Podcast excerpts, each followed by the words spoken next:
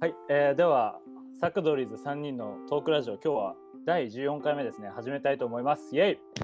イ。イエーイ。えっとですね前回のねラジオ聞いてくれた人は分かると思うんですけど、まあ、3人でねちょっと顔を合わせて初めてこの前ラジオをしてまあねちょっと今日は、まあ、前回アルさんが仕切りでやって今日は河野仕切りということでちょっとやっていきたいと思うんで、まあ、不慣れですけどよろしくお願いします。はい、お願いします。でですね、えっとまあ、今後のまあサクドリーズのまあ簡単なテーマが、まあ、誰でもね楽しくてまあ聞きやすいラジオを目指していこうというテーマでやっていくので、まあ、その中でのね今日のちょっと僕の持ち込み企画っていうことになるんですけど、まあ、今日のテーマが、まあ、初心者にねおすすめの一眼レフカメ一眼のカメラプラス、まあ、個人のねベストカメラというか、まあそれのプレゼン会ということで、まあ、やっていきたいと思います。お願いします。はい、これ結構需要ありそうだよね。そうですね。なんかいろいろ、うん、気になる人多そうな内容だから楽しみですね。でね、ちょっと意気込みをね、2人に聞きたいなと思って、まずね、アルさん、どうですか、今日の。まあ自分はもうね、多分俺発表するの最後の方がいいよね。あそういや、もう僕、ちょっと順番も決めちゃってます、今日。すいません。多分ここのテーマだったらちょっとラスボス的な感じでどっしり構えてた方がいいかなって。さすが、さすがです。うん。そういうプロデュースで来てます、今日は。うん村穂さん、どうですか？なんで、もう、任せて。え？まが、任せて。ま、ま、黙ってま、まか、任せて。あ、任せてか。黙ってって急に言ったかと思った。えママステえと思って急に言葉通じない人になったと思ったんですけど。ということで、じゃあ、二人とも、ね、すごい気合があるということで。はい。まあ、この、ね、ラジオな、ちょっと初心者が買うように向けてみたいな感じなんですけど、結構、あの、カメラ詳しい人とかだと分かると思うんですけど、カメラこれから始めようかなって人に結構おすすめのカメラとかありますって聞かれることって少なからずあると思ってて、うんうんうん。まあ、そういう時に進めるのにこのラジオを聞いて参考にしてもらったりとかもできると思うし僕ら自身もね誰かに進める時にいいプレゼンができるのかなと思って、うんうんうんまあそういうまあ、そういう気持ちもあって今日まあやっていこうと思ってます。うん、よろしくお願いします。お願いします。お願いします。それで、まあお二人には事前にねちょっとこういう予算でというかこの範囲内で決めてくださいっていうのをある程度頼んでてまず一番最初にねその初心者向けの10万円以内のねカメラっていうのを考えてもらってるんでそれを先に個々に発表していこうかなと思うんですけど一応順番は、まあ、僕はなんていうんですかねマジでスーパーマリオでいうとクリボー的な感じなんで。いやいやいや。めちゃめちゃ序盤というか僕僕はもう正直2人のを参考にしようと思ってきてるんで、まあ、ちょっとね僕のは軽い気持ちで聞いてもらって、まあ、村穂さんアルさんっていう感じでちょっと行きたいと思うのでよろしくお願いします。すごいカメラ初心者のためと言いつつ、実は河野さん需要が高いいやテそうなんですよ僕これでちょっとドヤ顔で今後誰かに聞かれたら、あそれまあ新しいカメラだったらこれがいいっすよみたいな感じでちょっとドヤ顔 よろしくお願いします。じゃあちょっと僕が選んだやつからいきたいと思います。でまずこれ、えっと、ちょっといいですか？はい。これちなみに、えっと、ボディとレンズはもうどさ別々で発表していく感じ？あレンズも一緒にしちゃおうかなと思ってるんですけど。あはははは。ボディをまあ知って、まあ、レンズそれに合うレンズというかおすすめレンズみたいな、まあ、レンズはちょっと予算決めてないんですけど、まあ、大体どんくらいの金額かってもし分かれば言ってもらえたらまああ、あなんか知ってるそうですね。人は分かりやすいかなって思うんで、まあまあ全然なんか話しやすい感じで皆さん話してもらえれば。うん。いいと思います。じゃあはいまず僕から発。表したいと思います。僕はですね、ありがとう。僕がおすおすすめというか初心者にね勧めたいカメラはニコンの D3500 です。ああ、はははは。これ APS-C でなんですけど結構ね一眼の中でも割と、まあ、ミラーレス、まあ、抜くと割と最軽量型というか軽さがすごく軽いので、まあ、と女性とかねてかまあ一眼慣れてない人って結構持ち歩くのも大変だと思うんですよ。なので、うんうんうんまあ、そういうところですごい軽さもあなんか大事かなっていうのとまあ、値段が新品でも僕がね調べた最安値だと3700854円って書いてあって割と、まあ、10万円以内という言いつつ、まあ、4万円もしないんですねこれ。うんうんうん。でその、まあ、なぜこれにしたかっていうのはその軽さもあるんですけど僕自身感じたのが一番最初のカメラって結構安いのでいいと思っててなんか、結構不慣れだからぶつけたりとかもしちゃうと思うんですよ落としたりとかも。うんうんうん。なんかそういう時のダメージっていうかなんか雨だからこのカメラ高いからちょっと使いにくいなって思って撮らないより安いカメラでバンバンこうやっていった方が楽しいと思ってて。なのでそういう面でちょっとまあスペック的にはそんなにすごくいいっていう方ではないんですけどちょっと安いカメラだけどまあ全然機能性はあるので、まあ、楽しく撮れるのかなって。あとまあブルース Bluetooth もねついてるんですごいうんうんうん。まあやりやすいのかなと思ってますでこれえっとちなみにそのメーカーはなぜニコンなのかっていうあいや気になるんですけど。お面白い質問が。僕ねあの今ソニー使ってるんですけど僕 あのあのソニーの前はニコンを使ってまして、うん。まあ、D7100 だったんですけどまあなんかやっぱしニニコンのなんていうんですかね安定感というか頑丈さが一番僕ニコンがあると思っててああ確かに確かに。やっぱし初めて買ってすぐ壊れちゃったらもうそれだけでカメラ嫌いになっちゃったりすると思ってて。うんうんうんなんかそういう面でもやっぱしなんか信頼のニコンというか。とりあえずニコン選んどけばなんか間違いないかなって個人的には、まあ意見なんですけど思ってて。なのでまあね今回はニコン選ばせてもらって、はいはいはいはい。うん、でまあこれレンズキット付きにすると4万9000円で買えるんですよ 18mm の 55?18 の55なんですけど、まあ、それでも全然いいと思うんですけど、まあ、もしね別で買うとしたらレンズはシグマの2470の F2.8 おほほほほほ。と思ってます。なんか何を撮るかにもねよよるんですけど僕はちょっとなんか何でもオールラウンドというかね景色も撮りたいし人も撮りたいっていう人は2470ぐらいがいいのかな。このレンズ自体はすごく割といいレンズで、まあ、9万円ぐらいなんですけど新品で。手ブレ補正もついてますしなんていうかねこのカメラ使っててもっといいカメラを使いたいってなってカメラを買い替えた時にもそのままねフルサイズでも使えるので、まあ、そういう意味ではなんか1個持っておくといいのかなって思うんで最初にもしね予算があるんだったらこのセットは僕がおすすめしたいなっていうふうに思ってます。僕もソニーのこのね同じシグマの2470を使ってるのですごい僕は気に入ってるのでぜひね参考にしてもらいたいなっていうふうに思います、はい僕以上です。ありがとうございます。いやなんかねこれ2人ね先輩が聞いてるっていうのもあってちょっと緊張しますねこれ僕は。僕いやでも。は現実には先輩ではないんだけど。いやいや全然。僕本当一眼始めて全然日が浅いので。もう先輩ですよ、はい。もうここからは皆さうんうんん。すごい人たちが話してくれるのでぜひ参考にしてください。ということで 村穂さんお願いします。振りが最悪だなって思った。はい。お願いします、はい、じゃあ村穂村穂行きます。お願いします。えーとですね、僕はちょっと今回本当に初心者に寄り添った説明をするんで、っていうところからいきます。まずですね、はい今回河野さんもおっしゃってくれたように、えーっとあちなみにドドンっていうタイミングは僕がお願いしますって言うんで、その時お願いします。はい。えーっとまずですね河野さんも言ってくれたんですが、まあ、今回は河野さんが考えてくれたテーマで、でえーっとまあ一眼レフ初心者におすすめの1台を選んでほしいっていう風な相談をいただいたんですね。で僕はけどこの時に思ったのが一眼レフ初心者ってことはすでに一眼レフを持っていてその人におすすめの一眼レフ伝えるのって酷じゃないって思ったわけですね。それをそのまま受け取っちゃったから。だから多分河野さんが言いたいのは写真撮影初心者が初めてのカメラを一眼レフのみで購入検討した時にあどの一眼レフがおすすめかってことかなって思ったんですよ。まあ、割とどっちかっていうとそっちに近いかもしれないです。そうですよね、うん、だから僕ちょっと考えたのが、うん、初心者ってなんで一眼レフ欲しいのかなっていうところから考えたんですね。でこれは全然煽ってるわけじゃなくて、うんあれまあ、僕自身も最初撮影写真撮影やるって時に一番欲しいと思ったのが一眼レフだから全然煽りでも何でもないんですけど、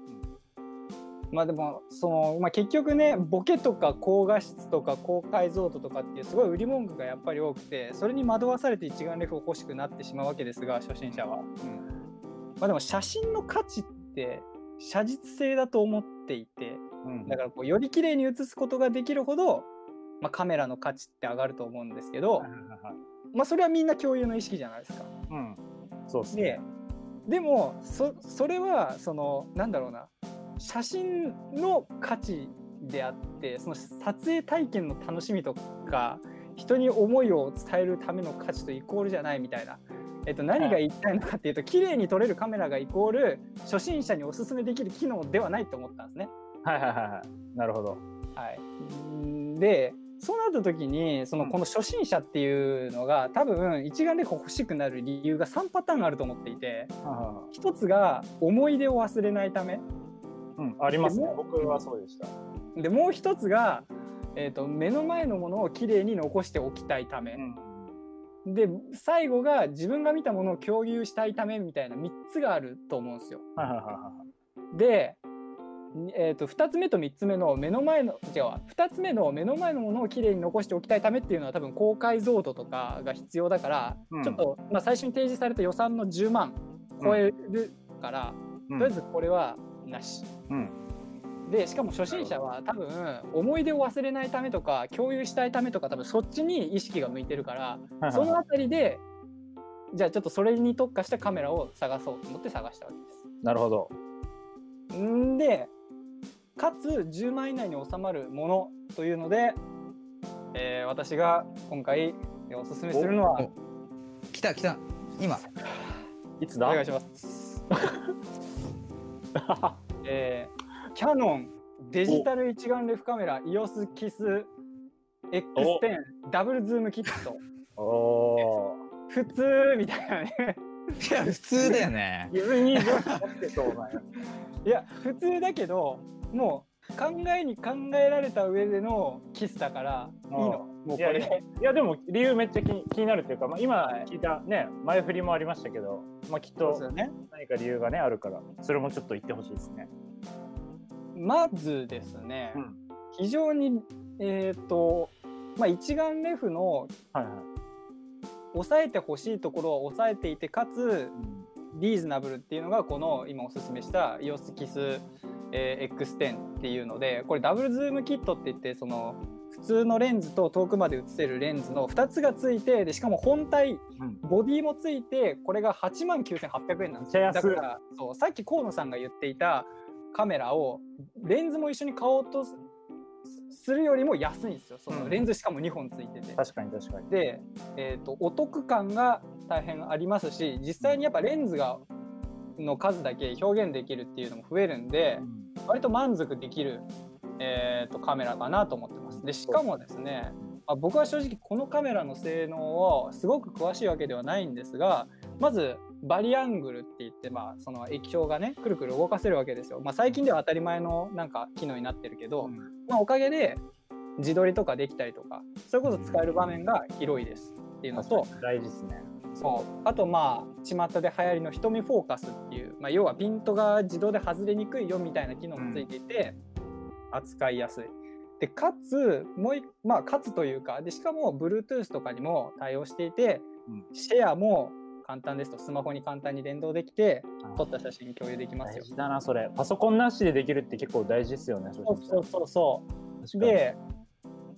まあ最後に、まあ、これなんか 4K 動画が撮れるみたいでなんかちょっと初心者の中でもいやなんか動画もなーみたいな感じの人って絶対いると思うんだけど確かに確かに。なんか多分その要望に応えるためのこの 4K 機能なのかなとか思いつつ、まあ、そういうその、まあ、実際どれぐらい撮れるのかな？この 4K ってサイズ的には。まあ多分がっつり使える 4K 動画ってわけじゃない気がするんですよ。そのななんだろうな。うー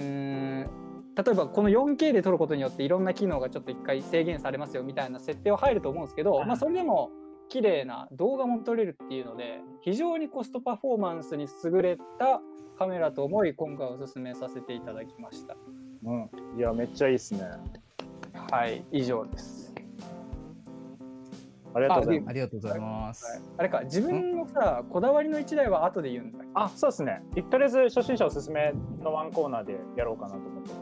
はいなんで、最後はね、ちょっともう、大御所の R さんに。うーん。そうね。ちょっと2人のやつはあんま面白くなかったな。い やいや、いやもうそれがもう僕はちょっと、と言ってほしかった。あとあれだからね、別に D3500 のダブルズームキットは6万だからね。ああ、そうですね。いやダブルだそうそう、村尾くんが言ってたそのダブルズームキットってところは別にキャノンである必要ないわけだし、なるほど。うん。で、その思い出残したいとかシェアしたいだったら iPhone でいいじゃんって言われちゃうんだよね、今の時代。あまあ iPhone も洗あ脳やいやそれはねそれは違うよだから iPhone でいいじゃんで叶わない人が そもそも一眼レフ欲しくなるあまあまあその前提を超えてきてるんだよっていう この会話もう最高ですね。うんうんうんうん酒飲みたくなるな。そうそうそう。でもまあ一つ言ってた、えっと村尾くんの方が、えーまあコーンさんよりもいいなって思うところがそのバリアングル液晶っていうやつ、うん、確かに。とそうそうそうまああの分かるかな？普通にその開いてね自分の方に液晶が向くっていう機能だけれどもビデオカメラとかのね、よくあるやつですよね。こう、向きをそうそうそうそう反対にできたりするね。確かに。まあそんなところで、えっと自分が、えっとおすすめするうん。カメラからいきましょう。か。楽しみやな。えーっと僕がおすすめするカメラはセルフ。はい、えーパナソニックの、お？えー DCG100 っていう、えーこれ実はまだあ、出てない。実はこれまだ発売されてないですがなるほど、なるほど。ちょっとね、僕らも多分今調べてますよ。知ってるかなこの2人とも、いや、俺は G100 知らなかったうんですね。G、G これ何かかっていうと G100 っていう ?G100 ですね。うんえーこれが何かっていうと、えー Vlog 用カメラっていう風に、えーそういうコンセプトで出される予定のカメラですと。はいはいはいはい。うん、だからつまり結構動画メインのカメラ、あ、なるほど、なるほど。うん、なんだけれども、えー一眼の形をしているしすごいしてますね、えー今写真見てますけど。レンズも交換できて、うんちゃんと写真も撮れると。はいはいはで結局なんでこれを進めるのかっていうところなんだけれどあのーどうしてもねそのまずちっちゃいことが大事だなって思っていて、い。はいはいはいはい。えーまずカメラを持ち出す機会が多くないと,、えーと買っても無駄になっちゃう。で実際、えー、と買っただけで全然使わなくなっちゃう人っていうのを多く見てるから。うん、まず持ち出しやすいっていうのがすごい大事で、うん、でそれで行った時に、えーこのパナソニックの一眼っていうのはものすごく小さいんですね。ちっちゃいですね、見てるけど。大きさが持っても、手で持ってもすごいちっちゃく見える。でその小さいパナソニック系のカメラの中でもこの G100 っていうのはビデオブログ用っていうのを歌ってるだけあって、えー本体サイズ iPhone と同じぐらい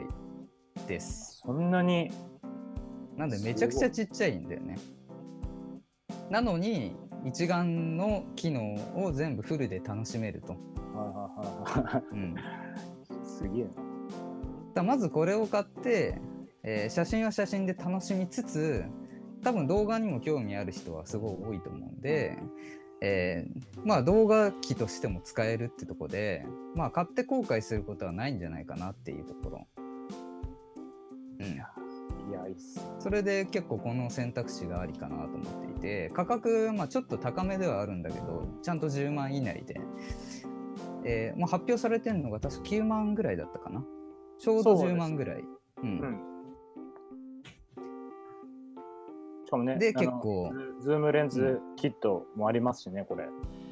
うんうんうんうん見てる感じだと。で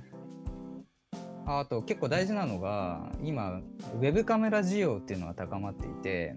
うん。うんとまあ、この一眼をパソコンにつないで、えーウェブカメラとしても使えるみたいな機能も、えーついてくると。うん、そういったところで結構あの幅は広いんじゃないかなって思いますと。うん。うん。すごい。うん、でえっ、とレンズなんだけれどえっ、とまあキットレンズえっ、とねパンケーキレンズみたいなすごい、えーいわゆるパンケーキみたいに、えー、とちっちゃくてかさばらないレンズっていうのがキットでついてくるんですけどそれはまず一つおすすめとしてあってで別でおすすめしたいレンズっていうのがあるので、うんえー、とそれを紹介します。はいそれは、えーちょっとマイナーなレンズなんですけど、ノクトン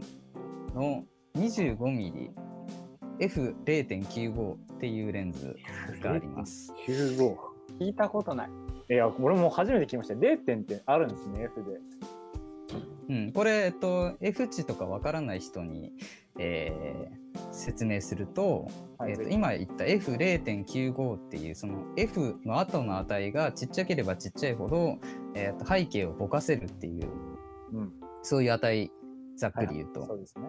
うん、になるんですけど、まあ、0.95っていうのは今存在してる各、えっとレンズの中でも、えー一番明るいものになるかな。うん、いや初めて聞きましで、えーとまあ、なんでこれを言うかっていうと、えーやっぱり一眼を楽しみたいっていう人の需要の中で、えーあ背景をぼかしたいっていうのがすごいあると思っていて、たいやありますよ。う、ん、うん、僕も最初そうでしたもん。僕が今紹介した、えー G100 っていうのの、まあ、弱点としては、えーまあ、ちっちゃいんだけれど、えー、とさっき言った、えー河野さんと村尾くんが紹介した、えー本体よりも、えー小型な分ちょっとボケに弱いっていうところがありますと。うん。うんでそこで、えーレンズを交換したらめっちゃボケるっていうちょっと体験をぜひしてほしいなっていうところで、確かに確かに。うん。えーその0.95っていうレンズをつけると、えーもう今プロが使ってるもう30万40万する、えーカメラと同じぐらいボケるんですね。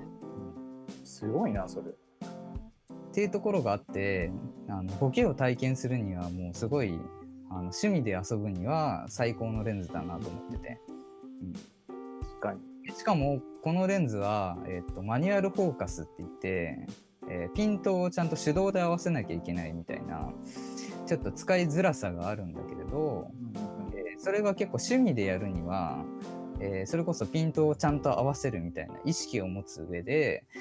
あのすごい楽しいんですよ。扱ってて。うん。うん、そういうところがあって、えーまあ、余裕があったらこのレンズもぜひ合わせて検討してもらえるとすごい楽しいんじゃないかなって思います。はいはい。そんなとこで。いやいやいやすごいなこれもう横綱相撲でしたね完全にいやいやいや。いやすごいなるほどな。0.95すごいな今見てますけどやっぱすごいボケるしうん。綺麗にね撮れて。まあ結構、まあ自分は、えー、とカメラマンである以前に、えー、と家電量販店でカメラ販売してた経験もあるから、確かに。そうでしたね。結構それの目線で言うと,、えー、と実はあんまり、えーキットレンズっていうのはおすすめしないことも多くて、はいはいは。うん、今2人ともキットレンズおすすめしてくれたんだけど、えー、とやっぱりねあのカメラ好きな人っていうのは単焦点レンズが好き。いはいはいはいはい。あのあれですよね。ズームとかできないけどそうです。そうです。うん。はい、いいですか、一つ。一つというか、一つと言わずない、いくつかいいですか？あなんかすごい急になんか野党野党。野党登場みたいな感じなんでしたけど。どどうぞうんほらえーっと、まずですね、アルさんのチョイス、非常にいいと思いました。てかなんか言い方がマジで、いやいやちょいやめっちゃ面白い。言い方がいいと、言い方がいいとじゃねえ、ひ あの選んだカメラいいと非常に思いましたね。えー僕も欲しいと思った反面、えーまあおそらくこのカメラをチョイスできる人は初心者ではもうないだろうと思い、えー。いやいやいやいやそうあのねおすすめするカメラだからいやおすすめでいやあのね、うん。うんまあ多分単純にこう捉えているユーザーというか初心者の側面が違うだけの話だと思うんですけど、まあ、僕が思ったのは、確かにアルさんはおすすめできあのアルさんが選んだカメラとレンズはおすすめできるぐらいえーっと、まあ、非常に性能の高いいいものだと思った反面てかまあそのその優れているかどうかをば僕は多分ね初心者はまだわからない段階であると思っていてだからこれを与えたところで多分これである意味がなないんですよ。であ。初心者は多分普通を知ってこそさっきああのアルさんが選んだカメラを選ぶことによってうわこれすごいなってことができるんだけどまず普通を知らないからでその普通を知るためにキットレンズみたいなカメラはすごくよくて。おだからねなんかそういうね手順をねふ踏ま踏んだ方がいいのかなって僕は思いました初心はいはいはいはいはいはいはい。どうぞ。えっとそれを言い出したらもうこの企画がねそもそもえー申し訳ないけど河野さんと村尾くんの言ったやつっていうのはそれが知りたかった家電量販店の店員さんに聞けばいい話でうんななんで僕らに聞くのっていう話ではいはいはいやっぱりプロのカメラマンに聞くってことは量販店でおすすめされるものじゃないやつを欲しがってるからうん。聞くわけですよ。うん、村尾くんのそのキットレンズズームでダブルズームキットって普通に量販店におすすめでドーンって一番真ん中に置いてあるやつだから別に村尾に聞く必要ないしそれからはいはいはいはい。はいどうぞ村尾さん。はい、えっと、その、その前提は結構、あの、なんか、いや、その前提知らんなという感じで。まず、僕は、なんか、僕だから聞きたいというのは、まあ、ちょっとなんだろう、そ、の前提がみんな共通っていうのは違うかなと思っていて。で、かつ、まあ、僕。さっき、まあ、細かく。そもそもカメラを選ぶ前提から説明したと思うんですけど、まあ、そういうのも踏まえて結局家電量販店で進めているのはえーっとまあ、あながち適当ではないっていうのが知れたんじゃないかなというのはあります。いやでもななんなんていうんですかね。そうそれぞれ個人が初心者に対するなんていうんですか思いというか、こういうのこういうふうにしてほしいって多分違うと思ってて。なんでうん。どっちの意見も一理あると思うんですよ。うんうん。だからそうだからなんかいや逆に今もし全員似たり寄ったりだったら聞く人もつまんないと思ってて。あもちろんもちろん。聞いた上でそのね3人のやつの中から選んで買ってくれたらいいなって思いますよね。やっぱしうんうんなんか3人なんかそれぞれね長所が、まあ、僕はちょっとよくわかんないけど村尾さんとアレさんのは特にあったと思っててなんですごいそれをね初心者の人に参考にしてもらえたらいいなと思ってるんですけど、まあでもいい別れ方をしましたよね。うん、いやそうそうそうそう。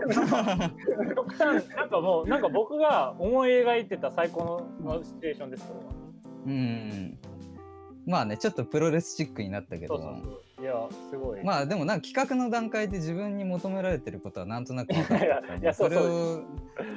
うん乗っけた上でのセレクトだったりもするんだけどまあこれは本心だから。あえてのヒールじゃないですけど、すごい、いや、よかったですね。いや、めちゃめちゃ僕自身がちょっと勉強になったというか、すごいいいテーマだなって、個人的には思ってるんですけど、うんうんうん。でも次にね、それぞれの、はいはいはい。まあ持っているカメラか、まあ、今ね、ちょっといいなっていうか、欲しいなって思ってるカメラをちょっとプレゼン、またしてほしいなって思ってるんですけど、はいはいはいはい。プレゼンというかね、まあなんか、ぜひね、なんか、興味を持ってもらえたらっていうか、聞く人に。まあこれは初心者に関わらずね、カメラを普通にやってる人も楽しんで、より聞いてもらえるんじゃないかなと思うんですけど、まずね、またさっきの順番で僕から行きたいんですけど、僕は、まあさっきも言ったんですけど、ソニーのカメラを持ってまして、アルファセアルファ7 3を使ってます。うん去年買って、まあ、使ってるんですけど僕は結構気に入ってるのでこのカメラのねいいところをちょっと紹介できればなって思ってるんですけど、はいはいはいはい。うんまず個人的に結構ソニーユーザーであるんですね。なんかテレビとか うちにある家電が割とソニーのものが多くて結構信頼ああ、そういうことね。はい。強い強いんですよソニーに対する。でまあなんかソニーの結構そのなんていうんですかロゴというかソニーってバーンってなんかカメラについてる感じが個人的に結構まず外見として好きなんですよソニーっては。うんうんソニーのものっていうのがすごい結構好きなタイプで、まあ、それも1個あるんですけど、まあ、最近ねそのキャノンとかで結構いいカメラが出てきてるんですけど結構これが出るまでっていうのは正直ミラーレスカメラはソニーが一択だったんじゃないかなって個人的に思ってて結構、まあ、軽さもそうなんですけど、まあ、一眼レフカメラをね早めに早く出したのは結構ソニーでちょっとニコンとかねキャノンに比べて1個先を行ってるイメージだったので、まあ、それに乗って僕も買ったんですけど結構仕事上ね人を撮る機会が多いので瞳フォーカスを重視して、まあ、カメラを選んでたんですけど結構この瞳フォーカスがすごい個人的に良くてめちゃめちゃ正確なんですよ。でボタンをね1個押しとけばもう顔をちゃんと認識して後ろを向いて目が見えなくなってもちゃんと顔の位置がどこにあるかっていうのをずっと追従してくれてるんでもうずっと合わせておけばとりあえずこうねなんかよくあるあちょっとこれブレちゃったなっていうのがほぼほぼなくなるんですよなのでそういう面ですごい安心感が個人的にはあるのですごいおすすめですそれにねこの新しいカメラが結構出てきたんで今この α7-3 は割とまあそんなに値段下がってないんですけど徐々に下がってきてるので、まあ、値段の面でもまあおすすめかなっていうふうに思ってます。でただちょっと、まあ、残念だなっていうところもちょっと言いたいんですけど結構うんうん。レビューとかを見てるとちょっと雨っていうか水系に弱いっていうところがあって雨の日に使ってちょっと故障しちゃいましたっていうのも結構あるのでそこがちょっとね雨の日に外に出すのちょっと怖いなっていうか結構そこら辺を慎重に扱わなきゃいけないので、まあ、そういう面で他のね一眼カメラに比べるとちょっとタフさっていう部分では欠けるんですけど、まあ、それでも僕は結構今使っててすごい使いやすくて気に入ってるのでまあなんか検討してもらえたらなと思ってこれにしました。はい。以上です。ありがとうございます。じゃあ次にね村穂さんのおすすめというか紹介してもらえたら、うんうんうんうんうーん、OK です。えー、っと、これは一眼レフカメラでしたっけ？っていうよあいや全然何でも大丈夫ですもう好きな、自分が気に入ってるのとか OK です。気になってはいじゃあ、いきます。えーっとですね、まあ、まず僕は自分が欲しいカメラっていうのは、自分で持っていなくて、えーっと、もう高いものがいばかりなんで、なんでこう、うん自分が持っているカメラをレビューするというよりかは、もうこのカメラが欲しくてっていう話になりますねい。やすごいいいいいそう。で、あと、僕は結構もう、だいぶ、なんなんだろうな、がっつり、いろんな場面で最前線で撮影をしているみたいなカメラマンではなくて、もうかなり化石みたいな人間で、だから、おなんだろうな、最近のカメラ事情とかもすごい疎いから、こう、技術的におすすめできるカメラっていうのは言えないですと。もうひ本当に僕の感性でこれが欲しいんだっていう話をいやいいさせていただくん気になりまですがす、はい。えーっとですね、僕が今一番欲しいカメラっていうのが1個あって、それがですね、えーっと、ツワイスイコンっていう、えーっと、フィルムカメラなんですよね。はい、フィルムカメラもし持ち出してきやがったこいつみたいな感じなんですえーっと、このツワイスイコンってん何がいいかっていうと、まああのレンジファインダーカメラって言って、はい。えーっとですね、一眼レフカメラはこうレンズにこう絵が入ってというか、まあ、風景が入ってきてそれを鏡に反射させてこう覗く穴で見れるって仕組みになってるんですけど、レンジファインダーっていうのは、まあ、いわゆるあの映るんですとかと同じ感じでなんかこうそのレンズとは別のところに覗く穴がついてるんですよ。だからまあ普通の一眼レフよりは小型だし、まあ、仕組みとしてもシンプルなんですね。で僕はこのレンジファインダーっていう構造がすごい好きであの、まあ、あの実際実用的に考えるとそのなんていうの実際に映る絵と覗いてる絵がずずれが生じるからなんかいやいまいちだという人もいるんだけどなんかまあその辺はどうでもいいかなと と僕は僕は思ってるんですよ。あのでこのツアイスイコンはそのまあ今言ったレンジファインダーででしかもえー、っとねこれすごい珍しいカメラなんですよ。なかなかね中古市場でも手に入んなくてであのめ珍しいだけで欲しいというよりか見た目が超かっこいいんですよね。これはもうだからラジオで伝えれないんだけど。調べてくださいって感じです。そうこのツアイスイコンねあのまずそもそもカールツアイスっていうブランドがありまして。でなんか今でもレンズとか出していてアルさんとかもそのレンズを持っていた頃があったりするんですけどそこのまあカールツアイスっていうところはまあ非常になんだろうな歴史も長くていいレンズを出してるみたいなところでそこがカメラも出してるぞっつうので でそれがその、まあ、ツアイスイコンなんですけどもうなんかいろいろいろいろとやこうロロマンが詰まってるんですよね。でしかもなんかもう全然中古で出てこないしで出てたとしてもこのツアイスイコンのなんだろうちょっとしょぼいバージョンの覗く穴ついてないバージョンとかねあったりしてえじゃあそれどうやって撮んのっていう感じなんだけどなんかその別途覗く穴を用意してそれをつけろみたいなことが書いてあるんだけどいやそれはなみたいなとかいろいろあったりして もう欲しい。いやでもかっこいいですね僕も今見てますけど。これの黒が欲しいっていうので皆さん ぜひ調べてみてください。ありがとうございます。いやでもいいっすねフィルム、また違った角度から確かに、ね、ということでなんかコレクター目線みたいなうんいやすごいいいっすねじゃあ、アルさん、次、最後ですけど。はいはいはいはいはい。お願いします。えっ、と、はいはいはいはい。まあ、今自分が使ってるカメラは、えー、EOS-R っていうものを使ってまして、うん、うん。まあ、なんだろうな、これはあれだもんね、その、おすすめ、さっきはおすすめだけど、今回は自分が今欲しいと思ってるっていうとこだもんね。そうそうですね。そういう感じで大丈夫です。うん、そう、なんで、えー、今 EOSR 使ってるんだけど、まあ、買い替える予定ですと。はい。うん。で、えっ、ー、と、今結構業界では EOSR の後継機種の EOSR5、えー、EOSR6 っていうのがちょうど発表されて、今予約販売中ですと。で、それがめちゃくちゃ話題になってるので、まあ、アルさんの欲しいカメラはそれなんだろうって、まあ、みんな思ってると思うんだけれど。違うんですか、えーまあ本心で言うと実は違くておおまさかの。っていうところを軽くあ今ピコピコなったね。ごめんなさい、うん、えっとこれちょっとすごい変な話なんだけど違うと言いつつ買います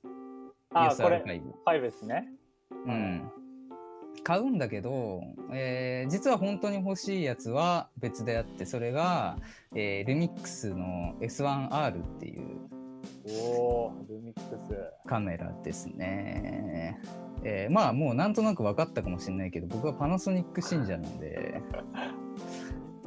えー、まあ今まずメーカーで話をちょっとざっとしたくて、はいはいはい、カメラメーカーって今、まあ、ニコンキャノン。でさっき、うん、えー、コーンさんからあったソニー。ですね、はい、でまあちょっと今ねあのちょっと事業売却みたいな話があるんだけどオリンパスと、えー、パナソニックと、うん、まああとは、えー、リコーのペンタックスととかその辺が主流であって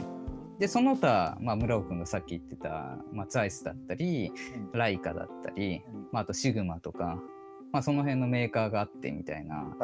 そういうところなんだけれども、まあ、パナソニックが個人的には今のところ一番印象が良くて、うん。うん、というのも、えー、ざざっくり言うと、えーまあ、ニコンはもうなんかおじいちゃんみたいな感じ。いやまあ分かんなくないですけど。ちょっとなんかどしっと構えてて安定感はあるんだけどちょっと申し訳ない時代遅れ感がちょっと否めなくて、なるほど。自分はずーっと実はニコン使ってたんだけどもうさすがについていけないっていうんで離れました。うんこれはもう申し訳ない。まあ使ってる人には悪いけどいやいや、でもね、その個人のね、意見があるから、まあ、それは全う然、ん。アルさんの意見を言ってもらえればとそうそうそうそう思います。でねキャノンはなんかうーんあの なんかうさんくさい営業マンみたいな感じで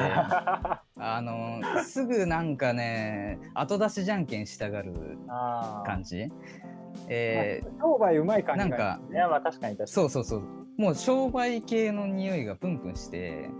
あのなんか結局ね結局いいから自分も使うんだけどあの一生好きにはならないなキャノンなんか、どっかがこれで成功したら、それに乗っかっていく感じありますよね。そうそうそうそうそうそうそう。なんかずるいんだよね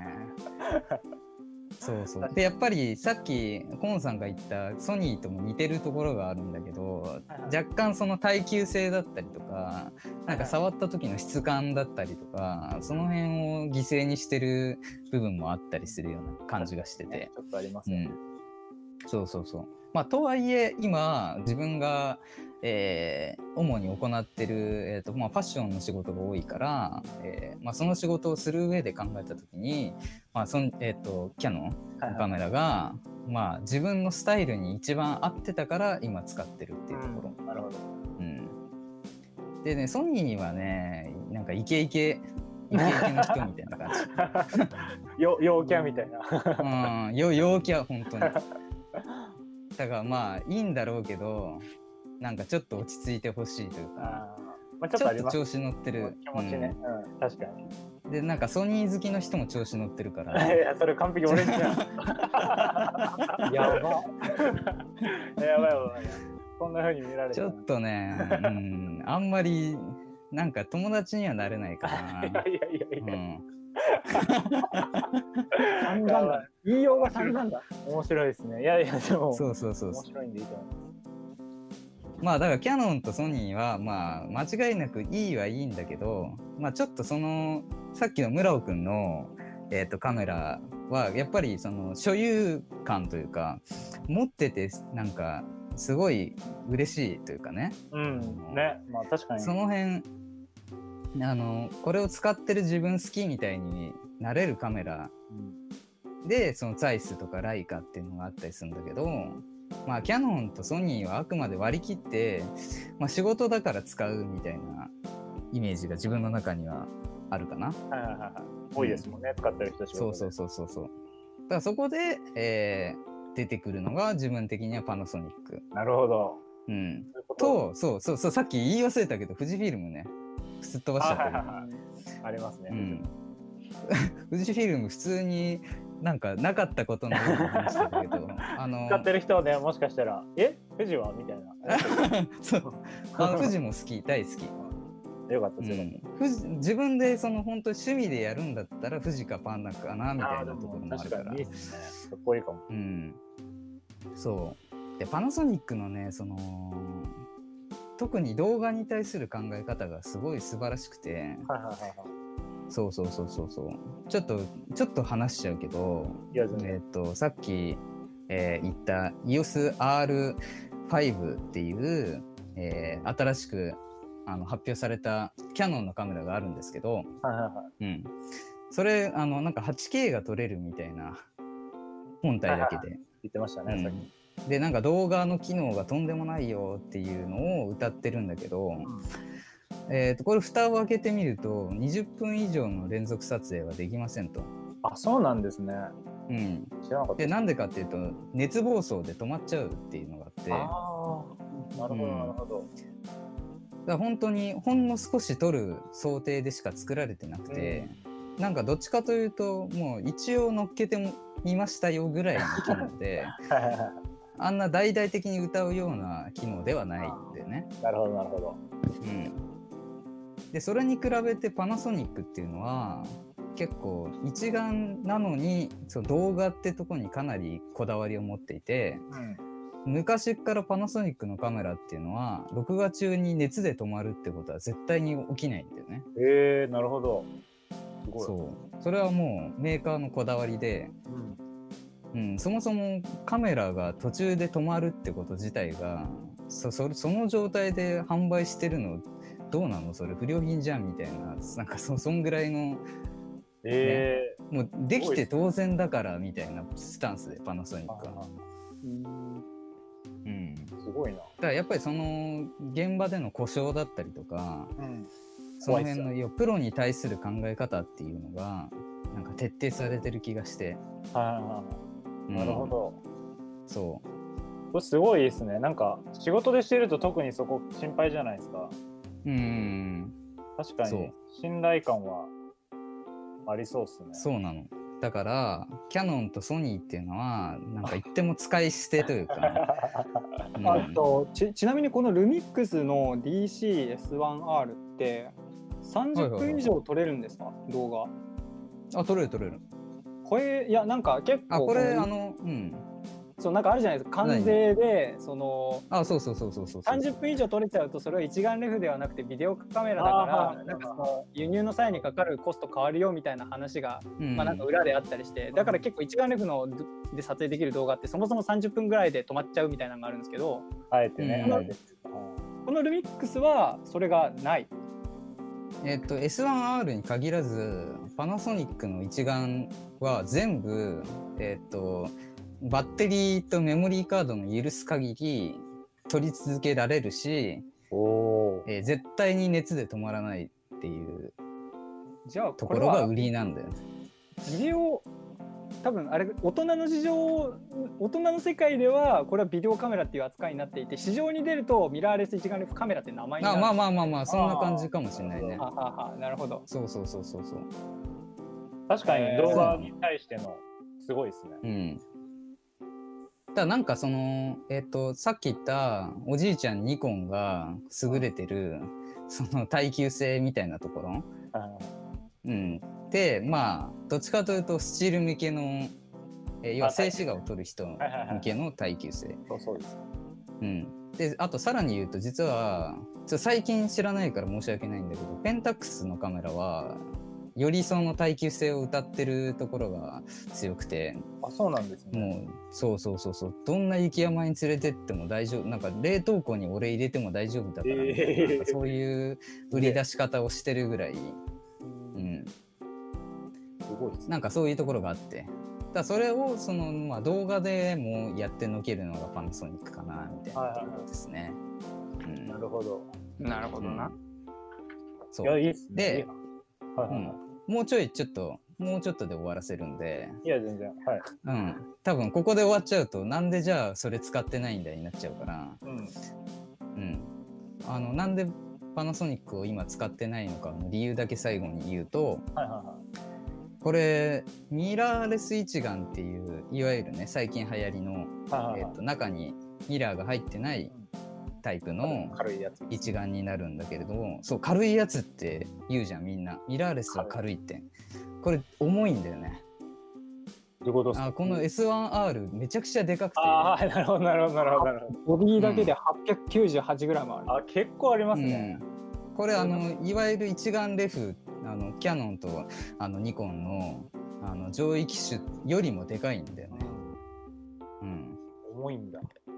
だそれはその熱をちゃんと効率よく排出するために仕方なかったりするんだけど言ってもでかすぎるが一つ。あと高い。価格が高すぎるっていうのがもう一つ。うん。で何よりもその価格が高すぎるっていうのが、えーこれ調べてもらったらボディはね、まあ、高いんだけど言うほど高くなくて、えー何が高いってレンズが高いんだよねああ、なるほど、なるほど。そうレンズが高いでかいそんで種類が少ないああ、そうか、そうか。ササードパーティー。これがもう致命的で もうねレンズが揃ってないんですわこれ。なるほど、なるほど。これにつけられるレンズが、えっと、ライカの L マウントっていうマウントの形になるんだけど。うんえーちょっとねその辺がもうちょっと充実してきたらまあ考えるかなっていうところで、割とじゃあそこが、なんていうかき決め手じゃないけどちょっと決めあぐねてるというかってことですうね。ん。そう。で、えーさっき言ったでかいっていうところをもう圧倒的に超えてきたのがキヤノンで、うんえー自分がなぜキヤノンを使ってるかっていうところを最後に言うと、うんはいはいえーキヤノンの 70-200mmF2.8 の、えー RF レンズっていうのがあるんだけど、えーまあ、それがもうとにかく小さいと。あの7200衝撃的な小ささ。結構でかいイメージですよねやっうん、ぱ7200もあると。そうなの。それが手軽に持ち運べちゃう大きさになっちゃったっていうところでもうキヤノンを使うしかないと。うん、まあ悔しいけど、うん、泣きながらキヤノンにしました。泣きながら写真撮ってる。いやでもいやすごいいい話を聞けました2人の。うん。って感じかな。ちょっとごめん、あの、それちゃいましたけどい。や全然そういう話はねなんかせっかくこうカメラをやってる、ね、3人で集まってるんでそういう話をちょっと今回はできればなと思ってたんでうん。すごいね僕自身楽しんで聞けましたし、ね、聞いてる人もちょっと参考にこれを参考に買ってくれたらすごい嬉しいですよねなんか。特にね、うん。初心者の人とかが。ぜひまあ、参考に、なんか調べるだけでもね。あそうそうですね。調べて楽しむのもありかなって思うんで、ぜひ。またねちょっと3人でやるラジオでこういうカメラについてね触れた内容もちょいちょいやっていければいいかなって僕自身は思ってるんで、ね、聞く人もそれをちょっとね、うん、楽しみにしていてもらえたらいいかなって思います。ということで今日のね3人のラジオは締めようかなと思うんですけど大丈夫ですか？お二人言い残す？いやーありがとうございます。なんかもう仕切りが完璧でもあ本最当ですかよかったです。という楽しかことでったです。あ、本当楽しかったですね。ということで今回のラジオはこれで以上になります。皆さん聞いてくれてありがとうございました。う